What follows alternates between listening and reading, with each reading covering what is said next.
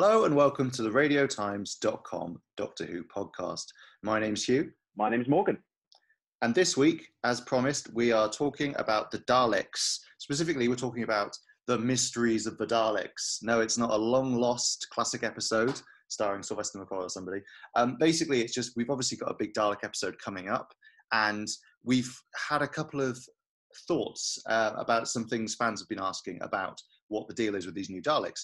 Um, so yeah, I guess to start off with, if you're sitting there at home, you're listening to this podcast, or wherever you listen to the podcast, you watch the Doctor Who trailer, you see, you know, Jo Patterson, the Prime Minister played by Harriet Walter, unveiling these new drones, air quotes, air quotes, uh, which are actually obviously Daleks. And you might be thinking, as many people did on the internet at the time, but that's a Dalek.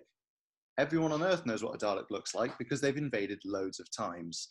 Uh, so a lot of people are asking this mm. question. But Morgan, I think there's a very simple explanation for this mystery, isn't there? There, well, I know about simple, um, but there is certainly an explanation. Um, several, in, in fact, um, because yeah, as, as, you pointed out, the Daleks have uh, invaded the planet Earth uh, more, more, than once. Uh, the, the, first time on screen was in the aptly titled "The Dalek Invasion of Earth" um, from 1965, but that story is set in the 22nd century, so that wouldn't have any bearing on what happens in Revolution of the Daleks. Doctor Who gets away with that one, that's fine. But more recently or earlier, depending on how you look at it, we, we, we have seen multiple uh, Dalek invasions of Earth. Um, some on a, on a smaller scale, so um, Remembrance of the Daleks, the Professor McCoy story, uh, that's an example of that, but also uh, full scale uh, Dalek occupations of Earth as well. You know, uh, Army of Ghosts, Doomsday from 2006, an example of that, and then also two years later, uh, Stolen Earth and Journey's End. So why doesn't anybody on Earth seem to remember that, that any of this happened? So there's a couple of um, a couple of suggested theories that Doctor Who itself has kind of thrown up as, as possible explanations. So you, in Remembrance of the Daleks, Ace, um, Sophie Aldred's companion, she's from the 1980s, and she that story's set in the 1960s in, in London, and the Daleks invaded, and she's saying, well, why why does no one talk about this in the 1980s? Daleks are, you know, there's a, there's a civil war breaking out between two factions of Daleks in 1960 Shoreditch, and no one thought to mention it in the 1980s. Um, to which the Doctor throws in a few references to classic, uh, classic episodes uh, to throw her off. His, his retort is essentially, um, do you remember the Zygon Gambit with the Loch Ness Monster, the Yetis in the underground? Uh, your species has the most amazing capacity for self-deception. So the suggestion there is that we're all living in denial, that our, our tiny human brains just couldn't handle it. And we're, um, you know, the, the idea that uh, an, an, alien race had invaded, that there was an alien civil war going on in our streets, we're just totally in denial about the whole thing, which I don't know, may, maybe seems like a stretch. Or, or I, I think it's a time, stretch. But, like if the Daleks invaded today, think of the memes, Morgan. Think of the memes. But this is it. This is it. It would have been a stretch, but now, in the age of, of, of fake news, widespread Ooh. mistrust in the media, ex- except for RadioTimes.com, of course, um, a trusted resource. But uh, you know, it, it's not. I mean, it's still pretty far fetched, but it, they could cover up a Dalek invasion. But it's not as far fetched as it once was. People just say, "Nah, the Dalek, you know, the Dalek invasion, it's a scam. It never happened." Um, so that's one explanation. Uh, the second, maybe slightly more um, solid and rather more timey-wimey potential explanation for this is so in uh, Victory of the Daleks from 2010, Amy Pond, of course, Karen Gillan's character, she encounters the Daleks for the first time and doesn't remember them. And the 11th Doctor, Matt Smith, keeps saying that you should remember the Daleks. They, again, they invaded the planet. What's the deal? Um, but as we find out, it's not so much that her memory's been wiped, it's that those, those events um, the Battle of Canary Wharf, uh, the Earth being, uh, uh, I don't know, what would you say? Oh, stolen. That is the word. The Earth was stolen, uh, pu- pulled across the universe. Um, uh, the war and the Medusa Cascade, all of that, uh, it had been totally wiped from existence. It never happened um, because of the cracks in time, which was, of course, were um, the big story arc across series five of Doctor Who. The cracks in time uh, they could erase um, events in, in, time and space, which is very handy because for continuity issues such as this, just totally resolves them. It's a kind of um, easy, quick fix. Um, but then, of course, the, the, the next question is the cracks were sealed at the end of Series 5. And unless there's some, again, wibbly wobbly, timey wimey way in which the cracks could have erased events that hadn't happened yet. But let's pretend that's not true. Let's say that the cracks are sealed. So anything that we see happen in Doctor Who after the Big Bang is still, you know, still canon. That all absolutely still happened. What about the events of, of resolution? Because that was the big thing I think on Twitter. People were saying, well, what about the reconnaissance Dalek? It literally blew up GCHQ. It took out the British Armed Forces like a year ago. Why is everyone now so accepting of these new um, defense drones, which are clearly um, based on a Dalek? And have you know has everyone just forgotten this? But you had a theory, didn't you, Hugh? I've been talking for a while now. I'll stop. That maybe they haven't forgotten, and maybe in fact this is all you know it's all directly linked. Yes, so uh, this is our second Dalek mystery in the Mystery of the Dalek special. Uh, basically, yeah, one of the other things a lot of people were confused about was, you know, why are the Daleks here? You know, why didn't anyone recognize the Resolution Dalek? And the answer is that maybe they did. So um, Radio Times spoke to Chris Chibnall and Matt Strevens, uh, the show and executive producer of the show, and asked them about, you know, the episode and how it stands up. And they both said it's basically it's standalone, but it's also um, Revolution of the Daleks now is a direct sequel to Resolution.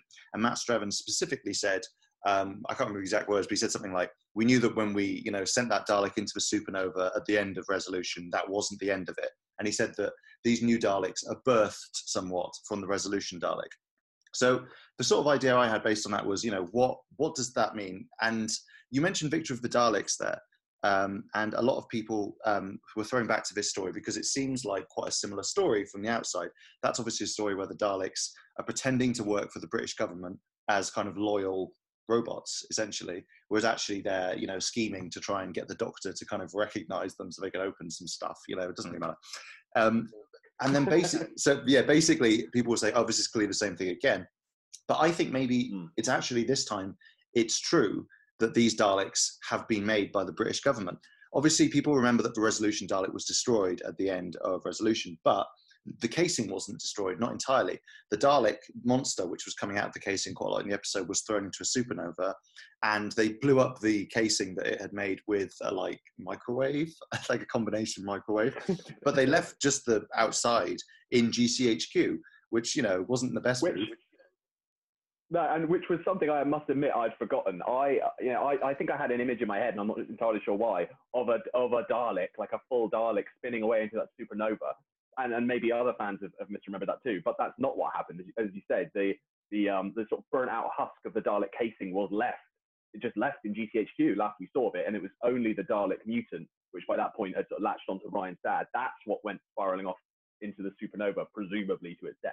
Yeah, so we know that there was a company called, I think it was called MDZX or something, which had this uh, dart. So again, you might have to remember the story of Resolution a little bit. It's worth revisiting um, before this new episode. But basically, uh, the Dalek was kind of buried um, and broken apart centuries before the story. And there was a company called MZ. Uh, ZX, whatever it was called, MDZX, I think, which had um, the Dalek's weapons, which is where it gets them from.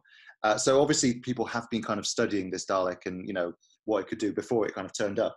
And then after resolution, they have an idea of what the casing is supposed to look like. And you mentioned there, you know, the mm. the drones, the fact that they say these are new defense drones. Crucially, in resolution, that's what the soldiers say it is. They say, "Oh, it's some drone. Take it out." And mm. I, have got to give credit to some fans on Twitter who spotted that. I didn't spot it initially, and that makes me think.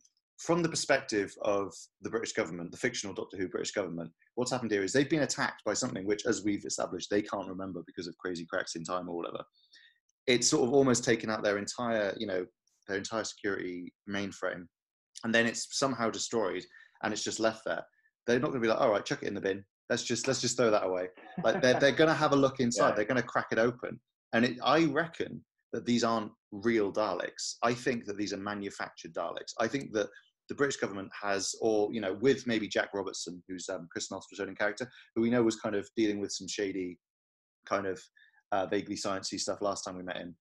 I wonder if maybe he's working with them on that for some reason. I don't know because it's because it's you know handy for the story of the episode.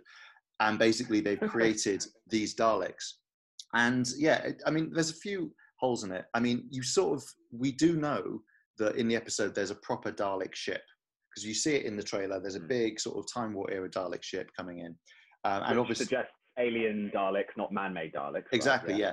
But as we mentioned on this podcast before, there has been leaked filming that has seen some of the bronze Daleks fighting some of these new Daleks. And also, um, one or two of the Dalek actors um, have said, oh, you know, excited to really fun to work on this episode.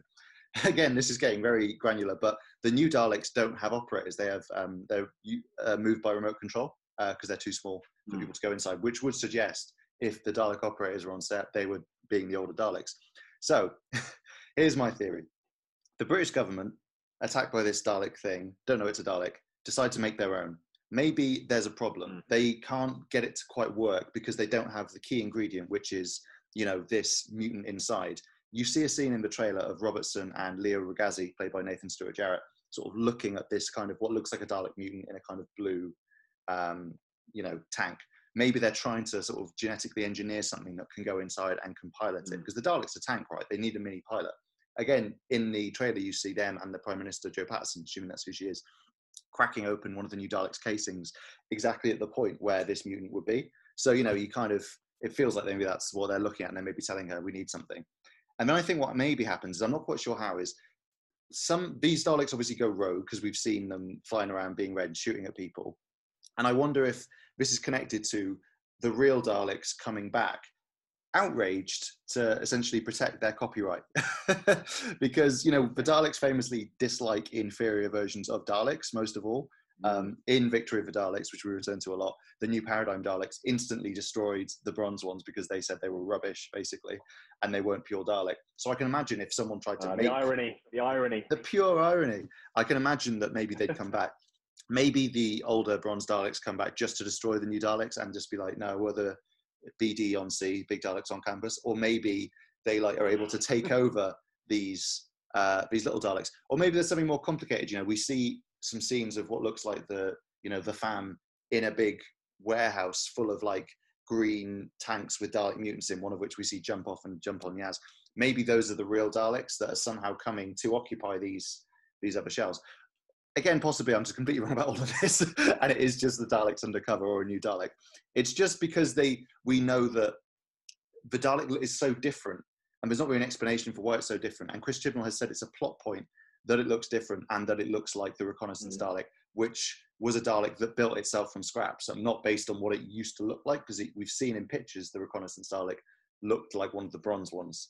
So it follows that because the new ones look like the reconnaissance Dalek, they have to be based on that specific rusty, broken Dalek rather than Daleks in general. Yeah. Does that make sense?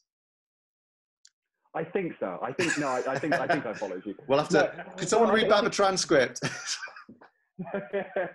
but but it's interesting as well because Chris Chibnall has said that um, that, that even though we're getting these new look Daleks in Revolution of the Daleks, the old school Daleks, the bronze Daleks, which are very popular, they're not gone for good. Mm. Now that could just be interpreted as meaning, well, no Dalek design is you know wiped from history, and, and even when the bronze ones were kind of the um, you know the, the preeminent Daleks.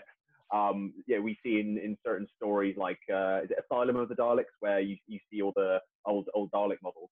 So he could just mean something like that. That oh yeah, we're not ruling out a return for the bronze models, or he could mean that yes, the the bronze Daleks make a, a significant appearance in Revolution of the Daleks, and that would serve as a kind of Dalek revolution, wouldn't it? You know, this again another kind of sort of civil war between Mm. um, these these new man-made Daleks and uh, and the bronze Daleks. It's a revolt on on the part of the man-made Daleks.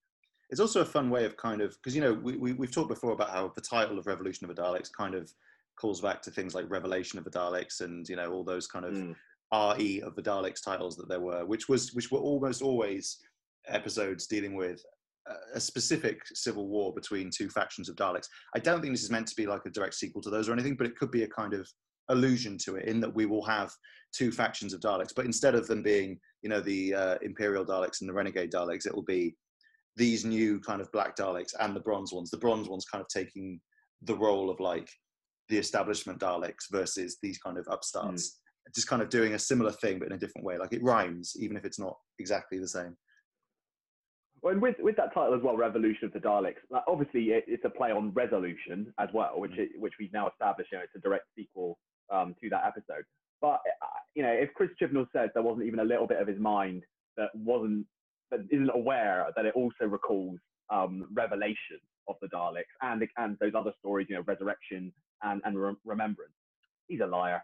because because because that might not be the chief inspiration, but like he's enough of a of a Doctor Who fan, um, enough of a Doctor Who geek to, to be aware of those associations. I think so. It may not have been the driving force. I think he's aware that it kind of it fits the pattern. Definitely, yeah. I think um, I think he'd be aware of it, and if he didn't want that association made at all, he wouldn't have chosen that title. Do you know what I mean? Like he could have picked yeah. a different title, like Dalek Battlefield Earth Two. Yeah, if he didn't want us to overanalyze all of this, he should have picked a different title. Although a sure different and a, a different career, probably a different job. yeah, yeah, yeah, yeah, exactly. If you don't want us to overanalyze your work, just don't become the showrunner of Doctor Who. It's part and parcel. Um, I will say as well, actually, during that conversation, I when you said the cracks in time, uh, will they affect things in the future as well? They affect things in all time, Morgan. They affect things that haven't happened yet. It's it's across time. He went forward in time, went back in time.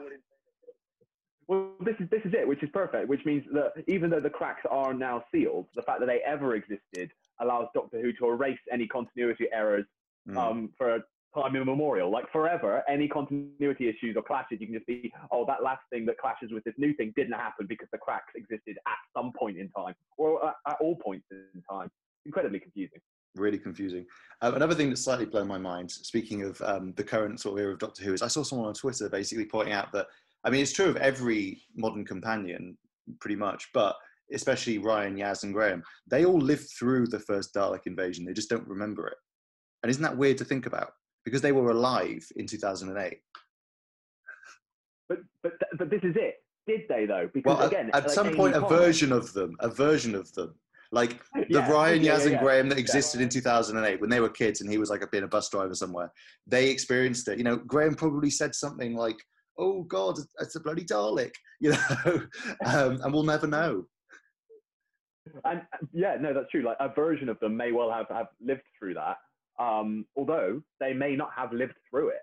So, ah, given that those ah, events have been erased from existence, who's to say that you know, you know, if there was a full-scale Dalek invasion, would Graham, and especially a Graham who had never met the Doctor and hadn't had those experiences, sort of bus driver Graham, would he have survived? Uh, I don't know. Much as I love him, so it's interesting that those those all three of those the fam may well have been exterminated, um, but when the cracks in time erased uh, those invasions, they were miraculously brought back to life.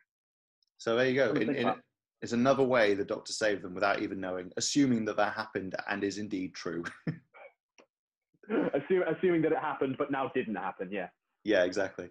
God, this is confusing. I feel like, in a way, when we came here today to solve these two mysteries of the Daleks, we've kind of just sprung up some more mysteries that didn't need to exist, that we've just created for no reason. Yeah. Yeah, that, that's what tends to. You, I think if you pull a thread when it comes to Doctor Who continuity, it's very hard to tie it up. Then in a in a neat bow, you end up with just uh, well a, a, ball of wibbly wobbly timey wimey stuff. That's what you end up with.